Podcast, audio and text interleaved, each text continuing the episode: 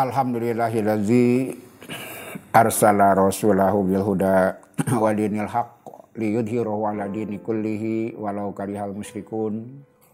Asyhadu an la ilaha illallah wahdahu la syarikalah wa asyhadu anna Muhammadan abduhu wa rasuluh. Ada seorang sahabat namanya Sa'id As-Salimi. Dia adalah anggota Bani Salamah, kelompok suku yang cukup terpandang di sekitar Madinah. Dia bukan orang biasa. Dia termasuk kepada tingkatan pemimpin di kalangan Bani Salamah. Namun ditakdirkan Allah Subhanahu wa taala memang dia parasnya tidak tampan. Posturnya tidak ideal buat para gadis. Walaupun dia tidak jelek sama sekali, tapi bukan tipe yang disukai perempuan.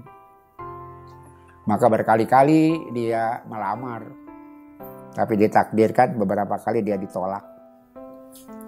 Maka pada suatu saat dia datang kepada Rasulullah sallallahu alaihi wasallam, "Ya Rasulullah, aku ingin punya istri. Usiaku sudah pantas menikah. Kemudian hidupku cukup untuk menjamin kehidupan bersama istriku. Tapi sampai saat ini aku belum berhasil mendapatkan jodoh. Istri yang saya harapkan belum diberikan Allah. Karena itu saya mohon supaya Rasul membantu saya. Saya ingin punya istri, tapi berkali-kali saya melamar dengan ikhtiar upaya saya, ternyata tidak pernah berhasil. Saya mohon bantuanmu supaya aku dicarikan istri."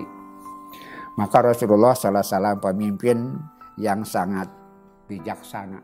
Dia tahu keinginan orang itu, masalah itu, dan dengan segera beliau menjawab, "Pergilah kepada Amr bin Wahab." Begitu kata Rasulullah. Dia punya beberapa anak gadis. "Pergilah kepada Amr bin Wahab, katakan bahwa Nabi telah menikahkan aku dengan salah seorang putrinya." Katakan seperti itu. Maka Sa'id As-Salimi gembira. Inilah yang harapan bertahun-tahun, yang dimimpikan bertahun-tahun. Upaya ikhtiar mencari istri belum diizinkan Allah. Rasul kontan menjawab dengan sangat konkret. "Pergilah kepada Amr bin Wahab, katakan bahwa Rasul menikahkan dirinya dengan salah seorang putrinya." Maka dia dengan bergegas pergi kepada Amr bin Wahab dan mengatakan itu. Tapi barangkali karena refleksi orang itu tidak bisa diduga, karena begitu cepat datang masalah, Amr bin Wahab menolak. Dia tertegun. Barangkali dia perlu waktu, sehingga dia menolak. Bisa dibuka seperti itu, dia menolak. Ketika Amr bin Wahab menolak, terdengar oleh gadis anaknya yang di kamar. Dia keluar si gadis itu, "Wahai ayah, jangan begitu. Kalau Rasul mengatakan sesuatu, meminta sesuatu, lakukan. Tidak ada yang Allah Rasul perintahkan pasti baik buat kita, apapun keadaannya. Jangan ditolak. Aku siap. Aku yakin. Yang dikatakan Rasul pasti baik. Yang dianjurkan Rasul pasti menyelamatkan kita. Aku siap jadi istrinya." Begitu si gadis itu mengatakan. Tapi Sa'id As-Salimi sudah pergi. Barangkali melihat gelagat yang seperti tadi, dia ingin kecewa, tidak takut kecewa, dia pergi segera. Maka kata si gadis itu, "Susullah segera ayah. Bagaimana kalau dia sampai dan lapor kepada Rasulullah bahwa engkau menolak anjuran permintaannya? Aku takut dengan itu. Pergilah susul. Maka Amr bin Wahab pun menyusul Sa'id As-Salimi yang ingin jadi mantunya tadi. Betul, sudah datang kepada Rasulullah menyampaikan keadaan situasi bahwa Amr bin Wahab tidak memberikan gadisnya, tidak merestui pernikahannya. Maka Amr bin Wahab meluruskan, sebetulnya saya tidak menolak. Barangkali kemanusiaan saja perlu waktu memikirkan itu. Bagaimana mungkin saya terima begitu saja langsung. Walaupun itu sebetulnya mestinya begitu. Karena ini anjuran Rasulullah. Tapi kemanusiaan saya, maaf. Tadi bukan menolak sebetulnya. Tapi barangkali refleksi saya yang terlalu cepat. Atau pertimbangan saya yang terlalu terburu-buru sehingga dengan ucapan dan tindakan saya dianggap saya menolak. Silahkan. Saat jadi mantu saya, silahkan. Anak saya sudah sampaikan lebih dulu bahwa dia siap. Andai kata itu adalah perintah Rasul, aku siap ayah. Begitu kata anak saya. Maka direncanakanlah pernikahan. Dalam masa berikutnya, waktu yang agak panjang, tidak tahu berapa bilu, minggu berapa bulan, tapi disediakan waktu oleh Rasulullah supaya Amr bin Wahab dan Sa'ad pengantin laki-laki menyiapkan diri. Seperti orang menikah di kita, seperti itu pernikahan di zaman Rasulullah Shallallahu Alaihi Wasallam. Sang pengantin laki-laki mesti menyiapkan barang bawaan, di samping menyediakan mas kawin. Kemudian orang tua, istrinya juga kan harus ada walimahan. Harus ada hal-hal yang disiapkan untuk pernikahan anaknya. Berjalanlah persiapan itu. Saat dia pergi ke pasar, dia pergi ke toko kalau di kita menyediakan apa yang akan dibawa. Bawaan buat istri tercintanya. Pernikahan yang sudah diambang. Kesuksesan, kebahagiaan yang sudah di depan mata. Kemudian Amr bin Wahab sudah menyiapkan segala sesuatu untuk menghadapi masa bersejarah menikahkan salah seorang istrinya, eh, anaknya, gadisnya. Bayangkan oleh kita sekalian, Amr bin Wahab sedang bergembira ria. Dia punya mimpi-mimpi indah. Karena semua harapan yang selama ini susah dicapai sudah tergambar, tergambar di depan mata.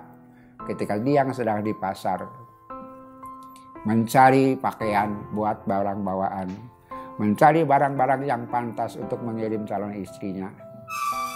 Ketika itu ada yang naik kuda mengumumkan, "Jihad, jihad, jihad." Ternyata menjelang nikah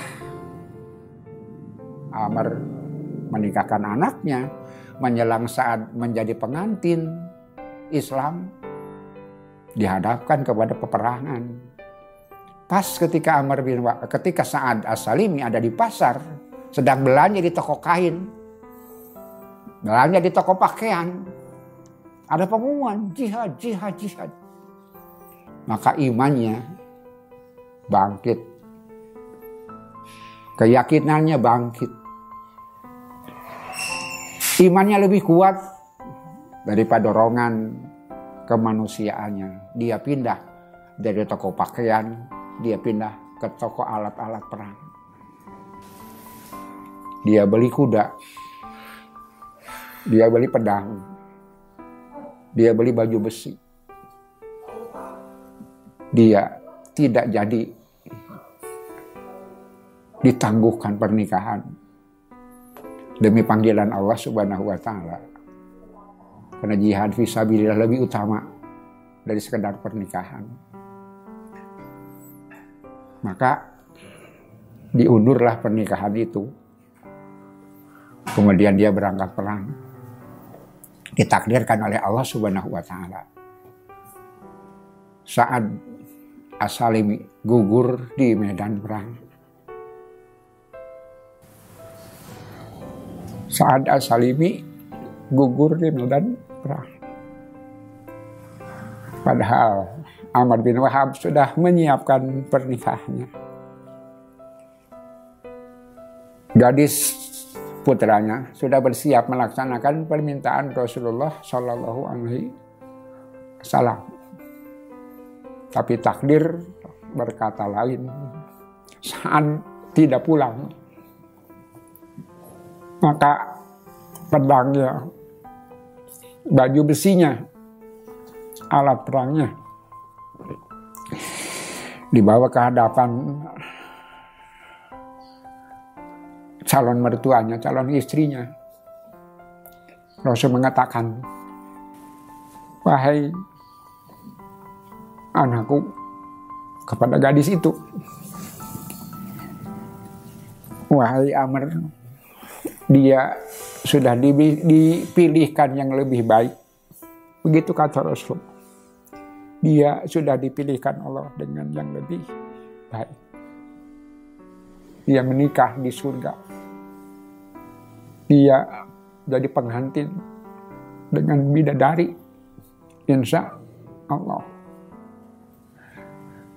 Iwat iman sekalian, insya Allah dia masuk surga. Saat insya Allah ke surga. Karena mati terbaik adalah perang di jalan Allah. Amr bin Wahab insya Allah dapat pahala karena dia sudah siap menerima anjuran Rasulullah shallallahu alaihi wasallam, menerima calon mantu pilihan Rasul. Si gadis itu insya Allah dia dapat pahala dan masuk surga juga. Walaupun pernikahan tidak terjadi karena dia telah siap untuk melaksanakan permintaan Rasulullah shallallahu alaihi wasallam. Tidak ada yang rugi. Sa'ad tidak rugi. Karena dia dipilihkan yang terbaik. Amr bin Wahab, anak gadisnya, tidak rugi. Bahkan bisa jadi dia mendapatkan hikmah yang lebih besar dari peristiwa itu. Ini waktu iman sekalian, kadang-kadang di dalam beratnya masalah, di dalam kesulitan, di sanalah justru ada hikmah yang terbaik buat kita. Pilihan Allah yang terbaik buat kita, insya Allah. Seapapun kejadian yang terjadi sebagai takdir, bahkan mati sekalipun itu baik kalau itu pilihan Allah Subhanahu wa Ta'ala. Apalagi sekedar tantangan-tantangan kecil dalam kehidupan yang kita rasakan sekarang, betapa beratnya kehidupan, bagaimana beratnya kenyataan hidup, bagaimana beratnya menghidupi anak istri, menghadapi persiapan kehidupan, menyekolahkan anak dan lain sebagainya. Tapi hadapilah, karena itu semua adalah cara Allah untuk memuliakan kita, insya Allah. Mudah-mudahan apapun yang kita terima, kita yakin bahwa itu semua adalah baik untuk kita. Mati sekalipun adalah pilihan Allah. Itu yang terbaik buat kita. Rabbana atina fiddunya hasanah wa fil akhirati hasanah wa qina azaban nar.